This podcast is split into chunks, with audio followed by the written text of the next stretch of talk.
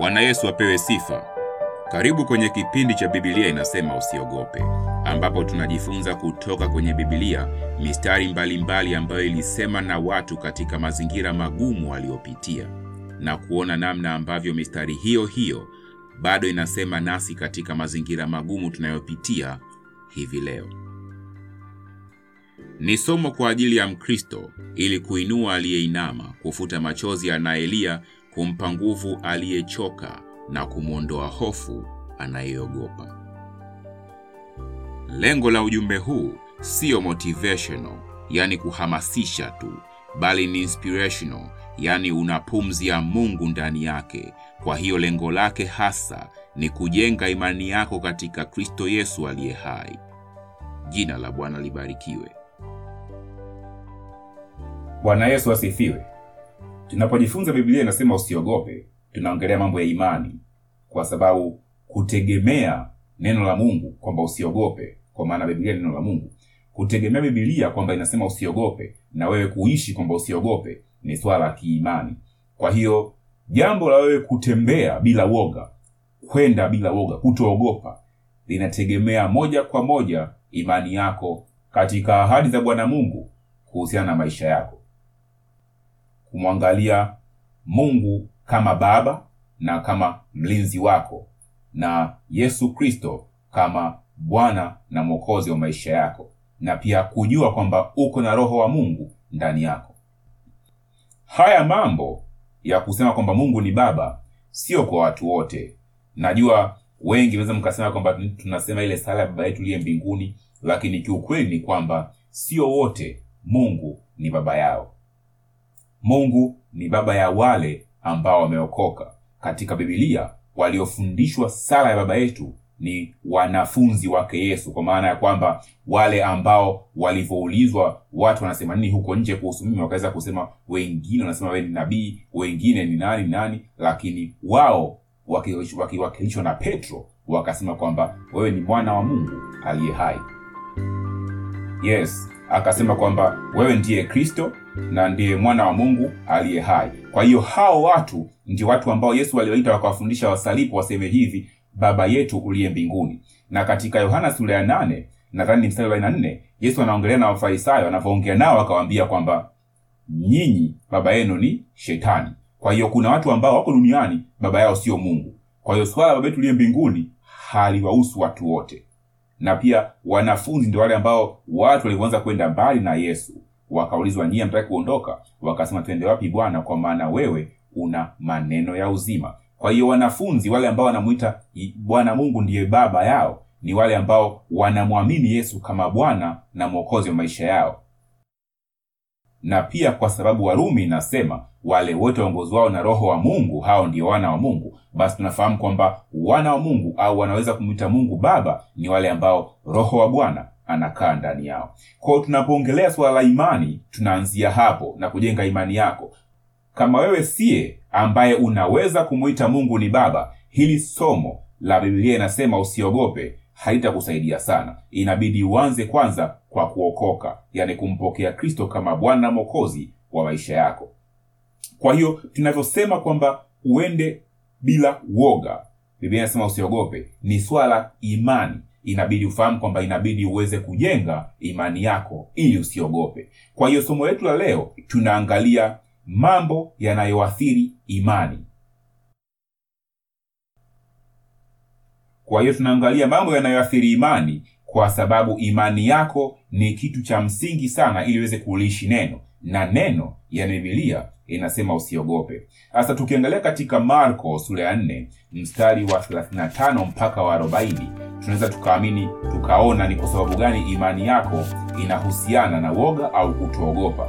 Katika hii Marko sura ya 4 mstari wa 35 mpaka ule wa 40 nitasoma. Siku ile kulipokuwa jioni, akawaambia tuvuke mpaka ng'ambo. Wakauacha mkutano, wakamchukua vile vile alivyo katika chombo na vyombo vingine vilikuwako pamoja naye. Ikatokea dhoruba kuu ya upepo, mawimbi yakakipiga chombo, hata kikaanza kujaa maji, naye mwenyewe alikuwapo katika shetri, amelala juu ya mto. Wakamwamsha wakamwambia, Mwalimu, si kitu kwako kuwa tunaangamia? akaamka akaukemea upepo akaiambia bahari nyamaza utulie upepo ukakoma kukawa shwari kuu akawaambia mbona mmekuwa waoga? Hamna imani bado? Kwao tukiangalia mstari huu wa arobaini yesu alivyokuwa anauliza hawa wanafunzi wake mbona mmekuwa waoga? Hamna imani bado?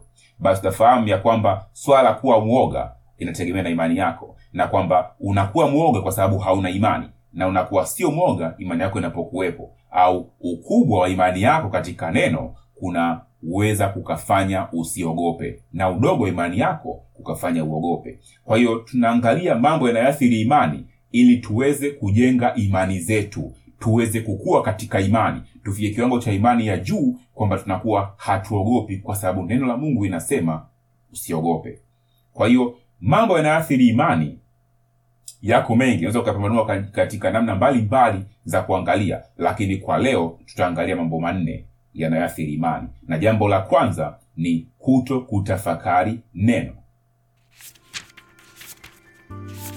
Katika joshua kitabu cha joshua sura ya kwanza mstari wa nane maandiko yanasema kitabu hiki cha torati kisiondoke kinywani mwako bali yatafakari maneno yake mchana na usiku upate kuangalia kutenda sawasawa sawa na maneno yote yaliyoandikwa humo. Maana ndipo utakapoifanikisha njia yako kisha ndipo utakapostawi sana.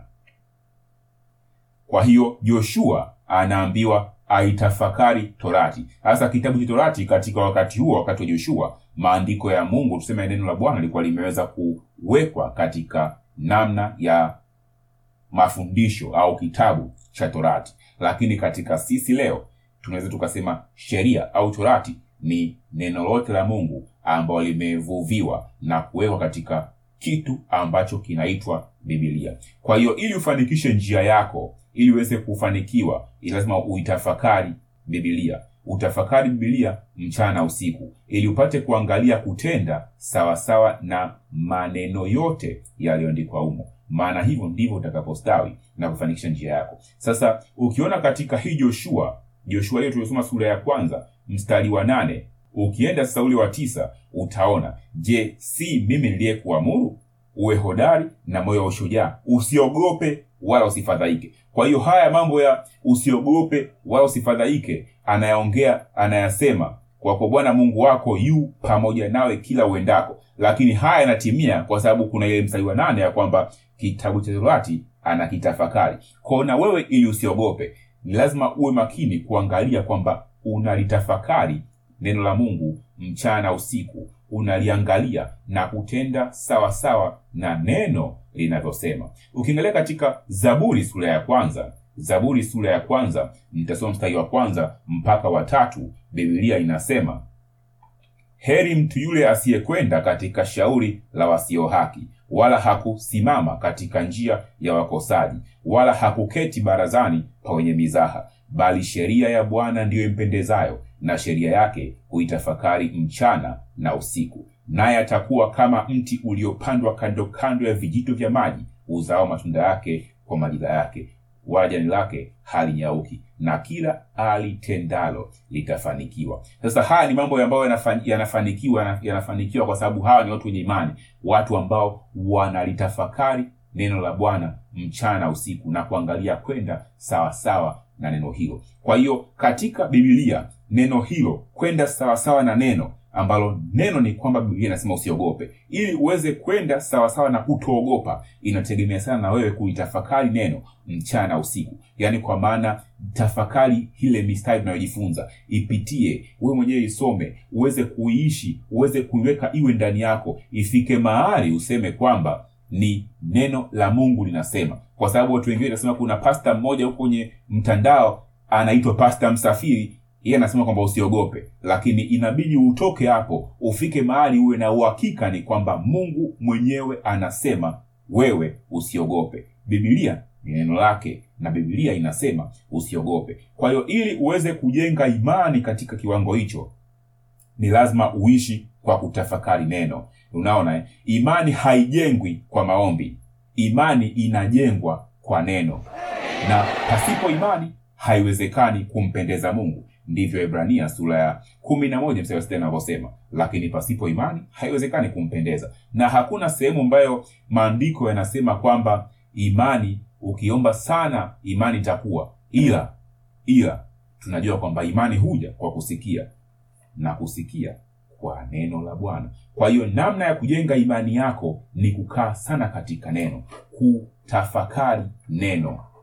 Tafakari neno, ujue mamlaka ambayo Bwana amekupatia wewe kama mwanaye, wewe kama mwamini, ujue ahadi za Bwana kwako. Jambo la pili katika mambo ambayo yanaathiri imani ni kusikiliza neno tu na kuto kulitenda. Yakobo sura ya kwanza ya ishirini na mbili inasema, lakini iweni watendaji wa neno, wala si wasikiaji tu, hali mkijidanganya nafsi zenu. Kwa hiyo Biblia inasema kwamba uwe mtendaji wa neno. Kwa hiyo unalitafakari neno, lakini unabidi utende kama ilivyo, kama mambo yote ambayo umepewa utende katika neno, yani katika bibilia Lakini sasa katika neno usikae tu kulikariri na kulielewa, lakini hautendi sawa sawa na neno. Sasa ninaposema tutende neno, siongelei mambo ya usi, usiue, useme uongo. Hiyo ni sawa, lakini kumbuka kwamba hayo mambo hayakupeleki mbinguni, kwa sababu usiue, usizini, useme uongo, usitamani mali ya mwingine. Hayo mambo hata jiwe linafanya, hata mti inafanya mambo kama hayo, lakini hayo mambo hayakupeleki mbinguni.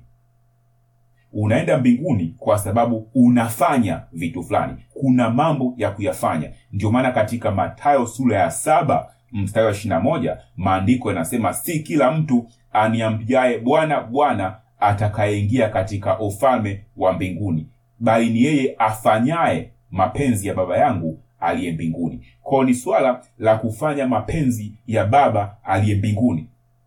Ndio maana hata Yesu alivyoulizwa kwamba ni sheria gani kubwa kabisa katika Torati, alisamarize akasema kwamba ya kwanza ni umpende Bwana Mungu wako kwa moyo wako wote, kwa akili zako zote na kwa nguvu zako zote, na mpende jirani yako kama nafsi yako. Unajua, hakusema kwamba usifanye hivi fanye hivi, lakini ni swala la kufanya. yaani kama unanielewa, kwa Kiingereza tungesema yani something that you actively do, that you actively do. Ukisema kwamba huzini itakupeleka mbinguni, hiyo ikupeleki mbinguni, ila kuna mambo ya kufanya ambayo itakupeleka mbinguni, kwa sababu hata jiwe halizini. Jambo la kwanza kabisa la mtu kwenda mbinguni la kufanya ni kumpokea Yesu kama Bwana na Mwokozi wa maisha yake. Hilo ni la kwanza kabisa. Alafu baada ya hapo, huyo mtu anapokea Roho wa Bwana anakaa ndani yake. Kwa hiyo Roho wa Bwana anayekaa ndani ndani yako anakuonyesha mapenzi ya Baba aliye mbinguni ili wewe upate kuyafanya. Kwa hiyo Roho anakuongoza. Ndio maana maandiko yanasema, bali wote waliompokea aliwapa uwezo wa kufanyika wana. Kwa hiyo ule uwezo ndio Roho. Alafu katika katika Warumi inasema sasa ndio wote wanaongozwa na Roho wa Bwana, hao ndio wana wa Mungu. Kwa hiyo swala la kwamba umepokea ndio la kwanza, umepewa uwezo. Watu ambao hawajampokea Yesu hawana huo uwezo, lakini waliompokea wana uwezo. Kwa hiyo kinachofanikisha tende mapenzi ya Mungu ni kufanya yale ambayo Roho anawaambia wafanye. Moyo wako usielekee sana kwenye mambo ya kutofanya, lakini ielekee kwenye mambo ya kufanya. Ni kama vile katika mpira wa miguu, kuna sheria kadhaa zinazouza mpira wa miguu na timu zinacheza, lakini timu inayoshinda na mchezaji ambaye anakuwa mchezaji bora haangalii sana mambo ya usimkate mwingine ngwara, usishike mkono kama usishike mpira kwa mkono kama sio golikipa, usiwe offside. Hayo mambo yapo, lakini timu ambayo itakuwa imefocus akili yao kutokuwa offside, kutokata mwingine tackling mbaya, au sijui kupiga wengine ngwala au kushika mpira wakati wewe sio mchezaji, sio golikipa. Hiyo timu ikifocus kwenye mambo hayo haitashinda.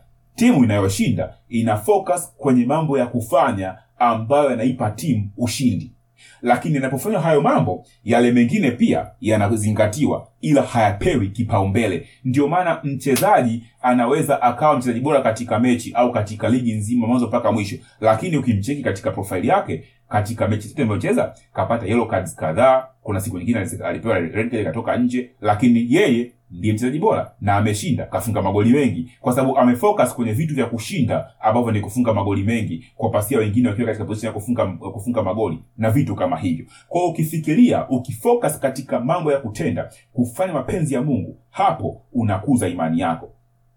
Bwana yesu asifiwe.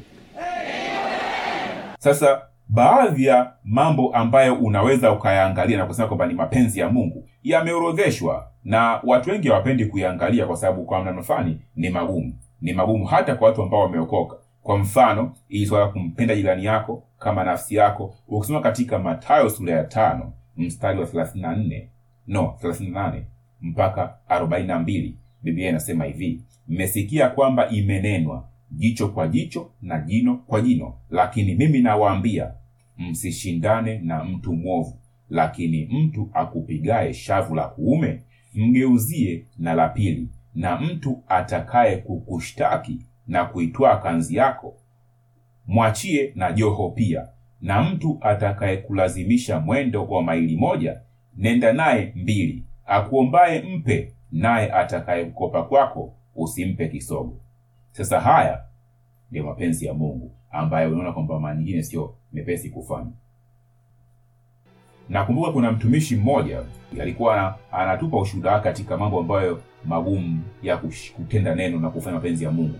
Alienda katika shamba lake kwenye kinjepe alikuwa amekiacha kwao kimeota nyasi nzuri ambazo wafugaji wanaweza kutumia kulisha mifugo. Kwao akaamka asubuhi moja akakuta kuna mtu pale amekata rundo la nyasi na anaondoka nazo. Kirahisi kwao akafika kumuuliza wewe. Nani amekupa ruhusa ya kukata hizi nyasi kwenye shamba langu? Yule mtu akamjibu majibu fulani ambayo hayakupendeza. Pale pale jamaa alikuwa ameshika panga. Pale pale akamchapa na ubapa wa panga. Yule mtu akadondoka chini. Alafu akaamka akawa anajiangaliangalia kwenye shingo akafikiri kwamba lile panga limemchalanga kweli kweli lakini kumbe ni ubapa alivyoona yuko safi akakimbia. Kwa hiyo yule mpendwa pale aliridhika kwa kwa kwa jambo alilolifanya. Lakini baadaye akawa anahukumiwa ndani yake kwamba alichokifanya sio hasa mapenzi ya mungu sio ukristo sio mambo ambayo yesu alifundisha wanafunzi wake wayafanye.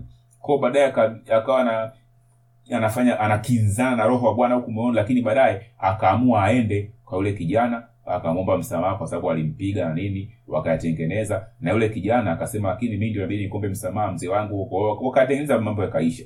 Unaona? Lakini nataka nikwambie upate tu picha ya kwamba jinsi ilivyo ngumu kwa kwa mkristo mtu ambaye ameokoka kufanya mapenzi ya mungu. Unafikiri kwamba ukikomaa na yale useme uongo ndio umemaliza kila kitu lakini mambo ya kufanya ni mengi na sisi hatuyafanyi lakini yesu alisema sio kila asemaye bwana bwana ndiye atakayeingia katika ufalme. Lakini wale wafanyao mapenzi ya baba yangu aliyenituma. Sasa je mapenzi ya baba moyoni mwako unayafahamu? Kutenda neno inahusu pia kusema. Wewe umeokolewa kwa damu usijiite mdhambi. Unaona haki yako ni kwa imani sio kwa sababu ya matendo kama unafikiri natania ukiangalia katika wakorinto wa pili sura ya sita mstari wa kumi na nne mpaka kumi na sita maandiko yanasema msifungwe nira pamoja na wasioamini kwa jinsi isivyo sawasawa. Kwa maana pana urafiki gani kati ya haki na uasi? Tena pana ushirika gani kati ya nuru na giza? Tena pana ulinganifu gani kati ya kristo na beliari?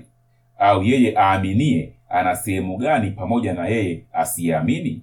Tena pana mapatano gani kati ya hekalu la mungu na sanamu? Kwa maana sisi tu hekalu la mungu aliye hai kama mungu alivyosema ya kwamba nitakaa ndani yao na kati yao nitatembea nami nitakuwa mungu wao nao watakuwa watu wangu. So kusoma katika hii mistari inayosoma ukiangalia hili hii kama umesoma hiyo Wakorinto wa kwanza na hiyo wa pili unafahamu hawa Wakorinto walikuwa wana vurugu nyingi tu ambazo zinaendelea ndani ambazo kwa sasa ni dhambi. Yani, yani unaweza ukasema ni dhambi yani kama ni wadhambi lakini hapa anasema kwamba wasifungwe nira pamoja na wasioamini. Kwa hiyo wasioamini ndio wako upande wengine wa giza na wanaoamini wako upande wa nuru. Kwa hiyo kama wewe unaamini upo upande wa nuru na wasioamini wapo kwenye giza. Kwao usijiite wewe mdhambi kwa kujiweka kama kundi moja na watu wasioamini ambao wapo kwenye giza. Unaona eh? ndio maana anasema kutenda neno inahusu pia kusema. Kwa kusema kwako uwe una unaelewa. Na hii ni namna ambayo ambayo shetani huwa anaitumia kwa wakristo wengi sana kuwa kuwanyong'onyesha moyo na kuwanyang'anya haki yao kwa sababu wanakuwa wamefika katika nafasi ya kufikiri kwamba haki yao imetokana na matendo. Akishawanyang'anya ile haki yao wanakuwa hawana ujasiri wa kukisogelea kiti cha neema ili wapewe rehema na kupata neema kwa ajili ya mahitaji yao. Sasa namna ambayo shetani anaweza akunyang'anya ujasiri akunyang'anya imani yako ni kwa sababu atakupeleka katika kona ya kwamba utakuwa unafikiri kwamba haki yako imetokana na matendo yako. Kwa hiyo ukikosea bahati mbaya unafikiri kwamba haki yako haipo tena haki yako inatokana na imani yako katika kristo yesu. Na haitaondoka mpaka imani yako katika kristo yesu iondoke. Kwa hiyo linda imani yako na ishi katika imani yako. Na kusema kwako kuendane na imani yako. Kwa mfano wewe unafahamu ya kwamba kwa kupigwa kwake sisi tumepona. Alafu una, una, unaanzaje kuwa na ujasiri wa kusema ugonjwa wangu huu mi sijui nifanyeje ugonjwa wangu huu kwa sababu kama kwa kupigwa kwake sisi tumepona. Unaanzaje kuwa na ugonjwa wako? Yaani ugonjwa wako umetoka wapi wakati wa kupiga kwake huo umepona. Kwa hiyo imani au kutenda sawasawa sawa na neno kunahusiana pia kutamka kwako. Kwa hiyo linda pia kinywa chako na jitahidi sana kutamka kwako kuendane na neno linavyosema. Jina la bwana libarikiwe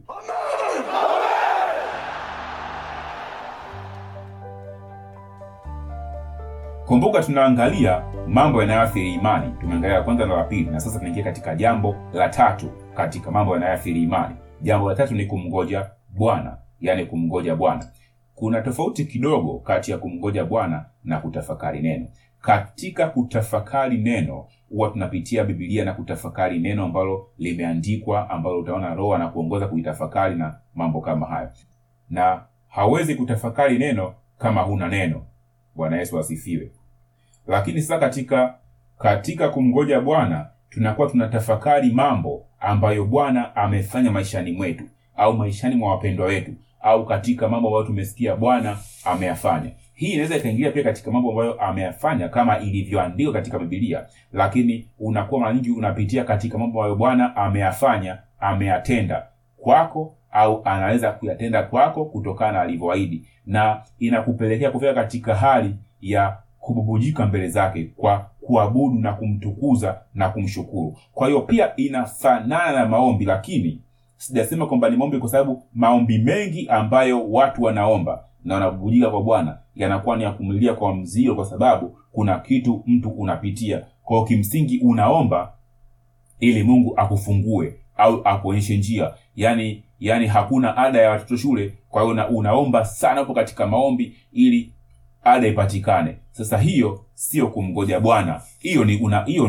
unamwomba una, sijui tuiteje lakini katika lakini kumgoja bwana haihusiani na hayo na hiyo shida yako. Unamtafakari tu mungu katika aliyopitia. Kwa hiyo shida yako inaweza ikaingia katika namna hii. Unamtafakari mungu jinsi alivyofanya mambo makubwa jinsi alivyoponya watu jinsi alivyomfufua lazaro jinsi mambo mengi ambayo umesikia bwana ametenda watu wenye ukimwi umepona. Alafu katika muda huo wewe unagundua kwamba vidonda vyako vya tumbo ambavyo vinakusumbua sio kitu kwa sababu yeye alishachukua fadhaa zetu na kwa kupiga kwake sisi tumepona. Unafika katika hali ya kwamba unashangaa unaanza kumshukuru mungu na kufurahi na ku, na kuinua mikono yako ukimsifu na kumwabudu na kumtukuza sana kwa sababu na kumbia nyimbo za kumshukuru kwa sababu unafahamu kwamba hicho ulichokuwa nacho si kitu. Ni uongo fulani tu wa shetani ili akutoe kwenye imani. Lakini wewe unamwamini yule unayemwamini. Jina la bwana libarikiwe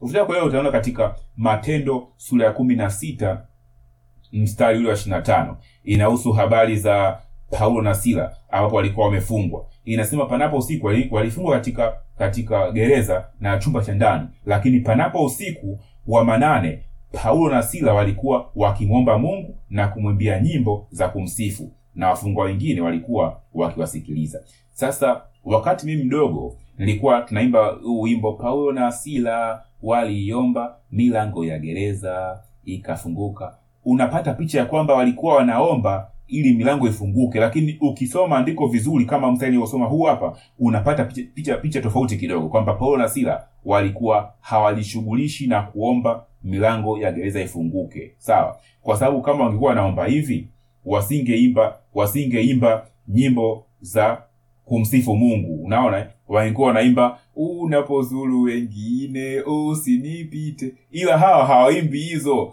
Wao wanajua kwamba bwana yuko nao. Sio kwamba atapozuru wengine bwana yuko nao. Yani hapiti pembeni yuko hapo katikati yao. Kwa hiyo wanavyotafakari wanajikuta katika mazingira ya kumsifu mungu na kumwomba na kum yani na kumwimbia nyimbo za furaha na wana amani. Unajua unajua watu ambao wanamgoja bwana wana utulivu fulani katika kila wanayopitia maanake wanajua kwamba yote yanayopitiwa yani mapenzi ya bwana yafanyike na bwana yuko nao bwana anawalinda bwana yuko yani hata kama itafika mahali ambapo watabidi wafe hawana shida. Ni kama shedrak meshak na Abednego walipokuwa wanaulizwa na mfalme ya kwamba ni tukipiga sijui filimbi na nini mtaanguka sema katika hilo swala bwana hatuna haja ya kujibu unaona watu ni wale ni watu ambao wanamgoja bwana. Kwa hiyo mambo hayo ambayo nafikiri kwamba utatuua na kila kitu hiyo haina shida. Mungu wetu anaweza kutuponya lakini hata asipotuponya wewe juu ya kwamba sisi hatuwezi kuabudu sanamu. Yaani hao ni watu ambao wanamgoja bwana wanakuwa na ujasiri huo kwamba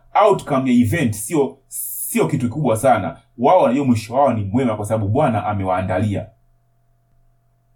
Kwa hiyo unapomgoja bwana wewe bubujika kwa bwana. Wewe mtafakari mjue katika uzuri wake nani ambayo anafanya matendo makubwa na ajabu yasiyoweza kuyumkinika. Alafu kama kama ume una, una ujazo roho mtakatifu nena kwa lugha mpendwa. Lakini tenga wakati uwe na muda wa kumgoja bwana. Hata kama hata kama haupo katika shida kila kitu tambarare bado mgoje bwana. Kwa sababu hii ni jambo linaloathiri imani yako. Kumgoja bwana kunakuza imani yako. Jina la bwana libarikiwe jambo la nne katika mambo yanayoathiri imani na hii ndio jambo la, la mwisho katika leo ni unyenyekevu. Kunyenyekea siyo woga. Unanyenyekea si kwa sababu ya kumnyenyekea au si kwa sababu ya yule unayemnyenyekea lakini unanyenyekea kwa sababu ya mungu. Kwa sababu mungu amesema unyenyekee. Ndiyo maana huwezi kunyenyekea kama hauna imani huwezi kunyenyekea kama hauna imani. Kwa sababu unaponyenyekea haunyenyekei kwa sababu ya yule unayenyenyekea lakini unanyenyekea kwa sababu ya mungu. Kama unanyenyekea kwa sababu ya yule unayenyenyekea hiyo haihusiani na imani. Hiyo ni kitu kingine tofauti. Na hiyo kwa msingi hiyo ni dhambi. Kwa sababu hautaji kumhofu mwanadamu. Nimetoa mfano hapa wa shedrak meshak na Abednego hawa shedrak meshek na Abednego walikuwa wananyenyekea chini ya mfalme. Sasa kunyenyekea sio kwa yule unayemnyenyekea lakini mungu ame, amekuamuru umnyenyekee. Ndio maana akifanya kitu ambacho anakutaka wewe ufanye kinyume na mapenzi ya mungu hautafanya. Kwa shedrak meshek na Abednego walikuwa wananyenyekea chini ya mfalme. Lakini alipoinua kinyago cha dhahabu ili wakiabudu hawakukiabudu kwa sababu ndiyo wananyenyekea kwa mfalme lakini haimaanishi kunyenyekea kwao kuwafanya waende kinyume na mungu. Bwana yesu asifiwe. Tunapaswa kunyenyekea kutokana na na ule utaratibu uliowekwa. Kama ni mke unyenyekee kwa mume. Kama ni mtu mkristo unyenyekee chini ya yule ambaye yuko kwenye mamlaka. Unaona? Kama wewe ni mwinjilisti uko chini ya askofu unaenyekea chini ya askofu. Na kama wewe ni askofu upo katika nchi unaenyekea chini ya kiongozi wa nchi. Kama ni rais mkuu wa mkoa huo ndio utaratibu wa mungu kauweka lakini haunyenyekei nje ya mapenzi ya mungu au kufanya kinyume na mungu anavyotaka. Hiyo haiwezekani. Kwa sababu hatunyenyekei wale ambao binadamu. Tunanyenyekea wale kwa sababu ni maagizo ya mungu unaona? Kwa hiyo wale tunaonyenyekea wakitoa maagizo nje na mungu tunamfuata mungu. Alafu wale tunawaacha.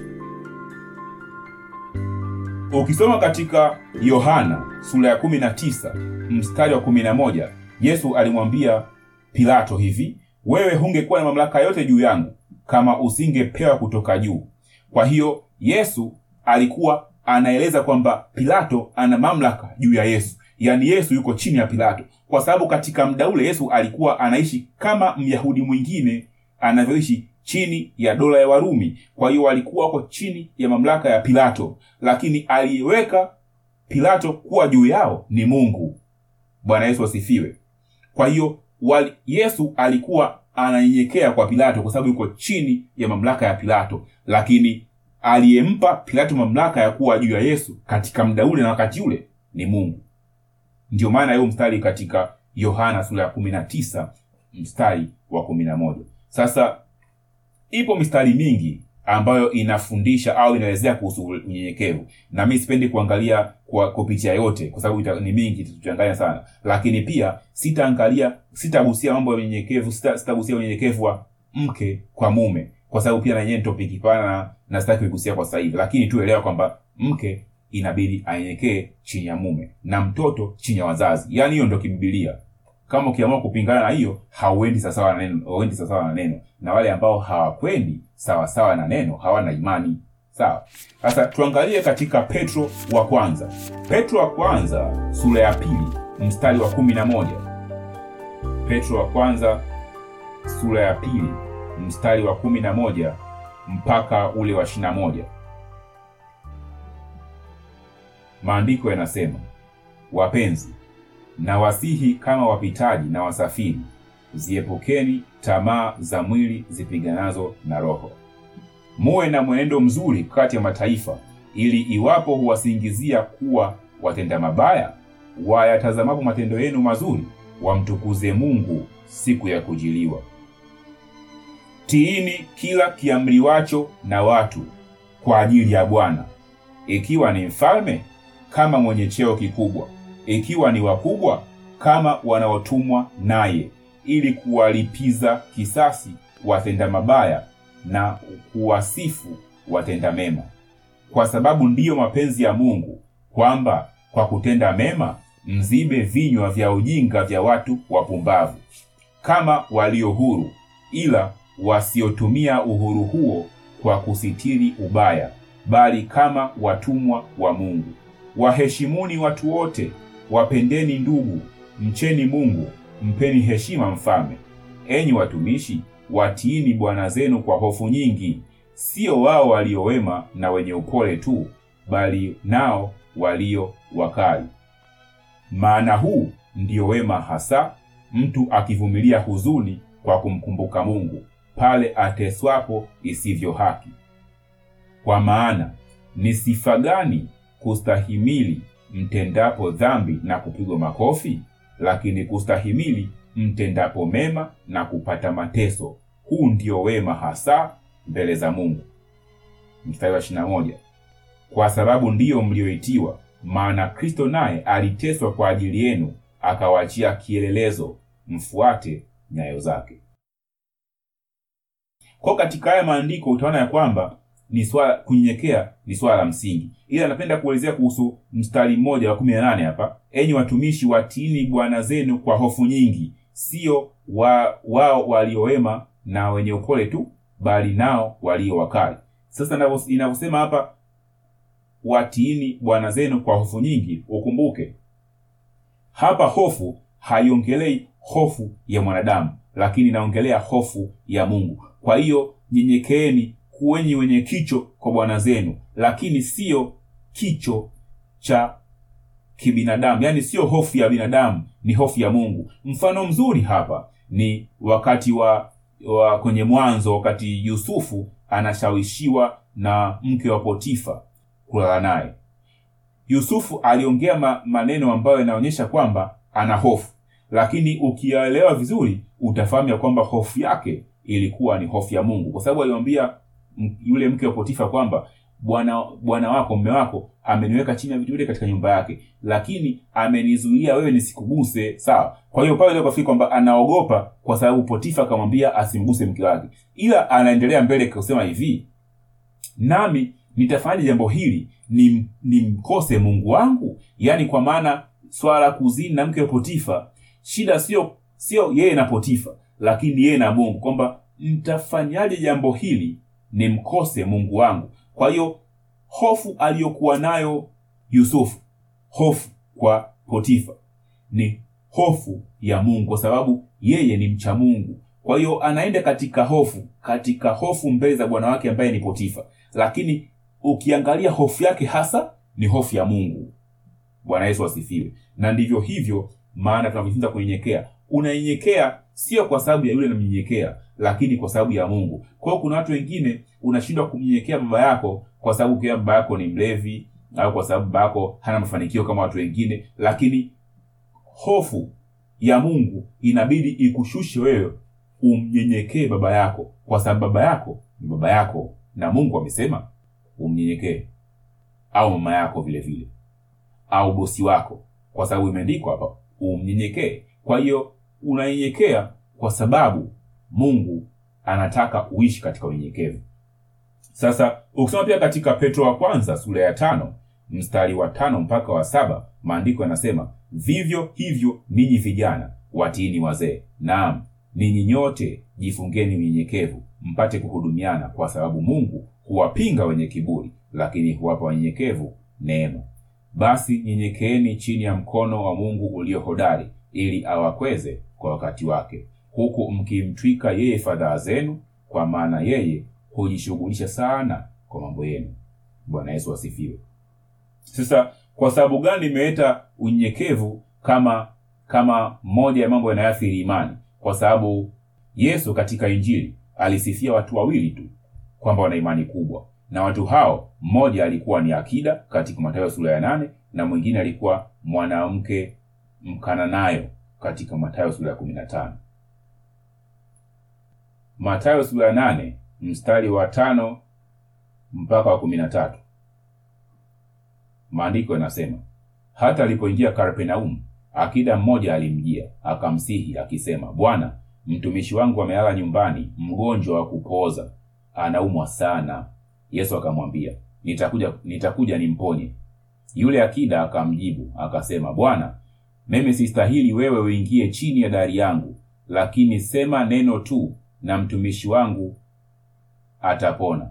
Kwa maana mimi nami ni mtu niliyewekwa chini ya mamlaka mwenye askari chini yangu nikimwambia huyu nenda huenda na huyu njoo huja na mtumwa wangu fanya hivi hufanya yesu aliposikia hayo alistaajabu akawaambia wale waliomfuata amin nawaambieni sijaona imani kubwa namna hii kwa yeyote katika israeli.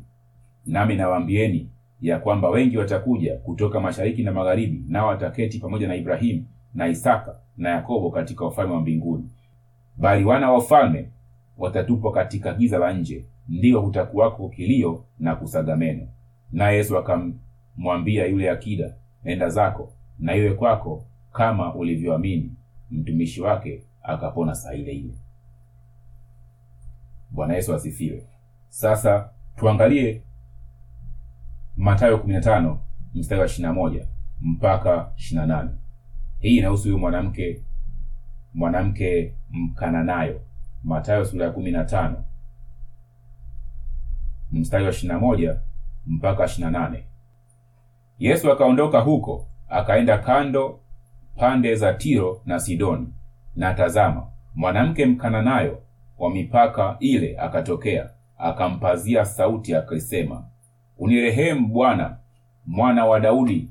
Binti yangu amepagawa sana na pepo. Wale wa, wala yeye hakumjibu neno. Nao wanafunzi wake wakamwendea wakamwomba akisema mwacha ende zake kwa maana anapiga kelele nyuma yetu. Akajibu akasema sikutumwa ila kwa kondoo aliyopotea wa nyumba ya israeli naye akaja akamsujudia akisema bwana unisaidie. Akajibu akasema si vema kukitwaa chakula cha watoto na kuwatupia mbwa. Akasema ndiyo bwana lakini hata mbwa hula makombo yaangukayo mezani pa bwana zao. Ndipo yesu akajibu akamwambia mama imani yako ni kubwa na iwe kwako kama utakavyo. Akapona binti yake tangu saa ile bwana yesu asifiwe. Sasa ukiangalia hawa watu wawili huyu huyu huyu akida ambaye hakuwa myahudi na huyu mama ambaye ni mkananayo hakuwa myahudi. Sawa. Na ukiangalia wote wameonekana na yesu kaona kwamba wana imani kubwa kawasifia. Najua tunafahamu yule askari akasema na mimi mwenye na mimi ni mtu mwenye mamlaka watu chini yangu nikitoa amri wanafanya. Lakini huyu mama hana watu wenye mamlaka chini yake wakitoa amri wanafanya. Kwa hiyo kama imani inategemea swala la mamlaka. Huyu hapa asingeunganishwa na yule na yule akida. Kwa hiyo jambo ambayo inawaunganisha hawa nataka unielewe vizuri hapa. Linaanza na kwamba hawa wote sio wayahudi. Na walipokea uponyaji wao kupitia kwa mtu ambaye ni myahudi. Hiyo ndio kitu basic ambayo kina kinaunganisha unyenyekevu. Sasa katika katika mafundisho ya wayahudi wao walikuwa wanajiona wao ni watakatifu sana ndio na mafundisho yao walivyo kwamba wao ni watakatifu. Na wanaanza wayahudi yani myahudi mwanaume yuko juu alafu myahudi mwanamke yuko chini kidogo ya ya ya ya yule mwanaume katika uki- ukipanga katika katika ngazi sasa. Kwa juu kabisa ni myahudi mwanaume alafu chini yake kuna myahudi mwanamke alafu chini yake kuna msamaria mwanaume alafu chini yake kuna msamaria mwanamke alafu chini ya hapo kuna mataifa mwanaume na mwanamke. Myahudi alikuwa chombo ambacho msamaria ametumia. Myahudi atumii hata ukishika akishiki kwa sababu ni kichafu. Yeye ni mtakatifu. Sawa. Na myahudi alikuwa haingii chini ya dari ya mataifa. Haingii. Ndio maana katika matendo ya mitume wakati petro ameingia katika nyumba ya kornelio ilikuwa kidogo ilikuwa ilikuwa ishu ndio maana kabidi wawe watu ambao wanaenda waka- waka- wakaenda kuelezea hilo swala. Lilikuwa ni swala zito. Kwa myahudi kuingia katika nyumba yani chini ya dari ya mtu wa taifa ni jambo ambalo yani haliwezekani kwa sababu mataifa ni mtu ni mtu mdhambi sana. Mtu asiyetahiriwa yani mtu mdhambi sana. Kwa hiyo yule akida alivyokuwa anamwambia yesu kwamba sistahili mimi wewe uingie chini ya dari yangu. Alikuwa anatembea na, ms- na mstari huo kwamba wewe ni mtakatifu sana. Mimi ni mchafu ni mataifa. Sistahili wewe uingie kwangu. Wewe sema neno toa amri vitu vitafanyika. Unaona? Kwa hiyo alikuwa ameji- amejikita katika sio kufanya ganga kwamba mi ni binadamu kama wewe sisi a a lakini kwamba si- mimi ni mdhambi na nyumba yangu yote. Dari yetu ni chafu. Ukiingia uta, utapata unajisi. Kwa hiyo usiingie utali kuingia ni msafi sana. Lakini wewe ukitoa amri mtu anapona kule ndicho kitu ambacho alikuwa hasa anakisema. Na hicho kicho nyenyekevu kinaonyesha ni jinsi gani ambavyo huyu mtu alikuwa wa imani. Na huyu mwanamke mkana nayo alivyoenda kwa yesu akaambiwa hivi chakula cha watoto ni watupie mbwa. Yaani anamaanisha kwamba yule mwanamke ni mbwa yaani yupo katika standard ya mbwa. Kwa hiyo uponyaji ni chakula cha watoto hawapewi mbwa. Lakini mwanamke akasema hivi lakini hata mbwa hula makombo yaangukayo mezani pa bwana zao. Yaani kwamba sawa mimi ni mbwa lakini basi nastahili hata makombo kidogo yanayounga hapo mezani na mimi nile. Kwa mara nyingine alikuwa amenyenyekea katika kiwasi cha kujiona yeye ni mbwa. Sawa yeye ni mbwa lakini katika umbwa uumbwa wake huo huo apate basi uponyaji kutoka kwa yesu. Na yesu akamsifia kwamba imani yake ni kubwa. Kwa hiyo kinachounganisha hawa watu wawili ambao yesu aliwasifia imani kubwa ni swala la kwamba walikuwa wanyenyekevu kiasi hicho. Yaani hawanzi kulumbana na kuanza kuongea siasa na filosofia za kwamba hapana na binadamu wote ni sawa. Hiyo ishu tena weka pembeni. Lakini wanatembea katika yale yale ambayo yesu amesema kwamba sisi ni mbwa sawa sisi ni mbwa lakini bado uponyaji tunabidi tustahili kwa sababu hata mbwa wanakula kwa bwana zao. Huyu mwingine akasema sawa si bwana sisi ni wachafu usije huku lakini toa tu amri kwa sababu amri unaweza ukatoa tu amri sio mpaka uingie ujitie unajisi lakini neno lako ukisema ukituma neno vitu vinafanyika huko. Sawa. Ko kinachounganisha hawa ni, nini ni, ni unyenyekevu. Kwa hiyo ukitaka na wewe imani yako ikue lazima uende katika unyenyekevu. Unyenyekevu ndio utakufanya uweze kupiga hatua. Kwa hiyo usipambane na hiyo na itikadi fulani fulani. Hapana. Tembea katika unyenyekevu. Wewe tembea na bibilia inavyosema tambaa nayo. Inavyosema nyenyekea nyenyekea. Jina la bwana libarikiwe. Hupati unachokitaka isipokuwa kwa imani. Kwa imani na ujasiri wa kusogelea kiti cha neema ili upewe rehema na kupata neema ya kusaidia wakati wa mahitaji lakini inabidi ujifunze kuwa jasiri kusogea katika udhaifu wako. Udhaifu wako ndio unaokufanya uweze kuwa mnyenyekevu. Kwa hiyo udhaifu wako usi, usikufanye kwamba adui autumie akutoe wewe nje katika fungu la watu ambao bwana yuko nao kwa sababu udhaifu wako. Hapana kuhani wetu mkuu anajua kuchukuliana nasi kwa sababu yeye anafahamu udhaifu wetu ndio maandiko yanavyosema katika Waebrania. Udhaifu wako utumie huo huo kujenga ujasiri kwenda kwa Yesu. Kwa hiyo udhaifu wako utumie kwa unyenyekevu sasa kujenga ujasiri wa kwenda kwa Yesu, na hiyo ndio imani yako itakavyokuwa. Ndio maana Biblia inasema usiogope.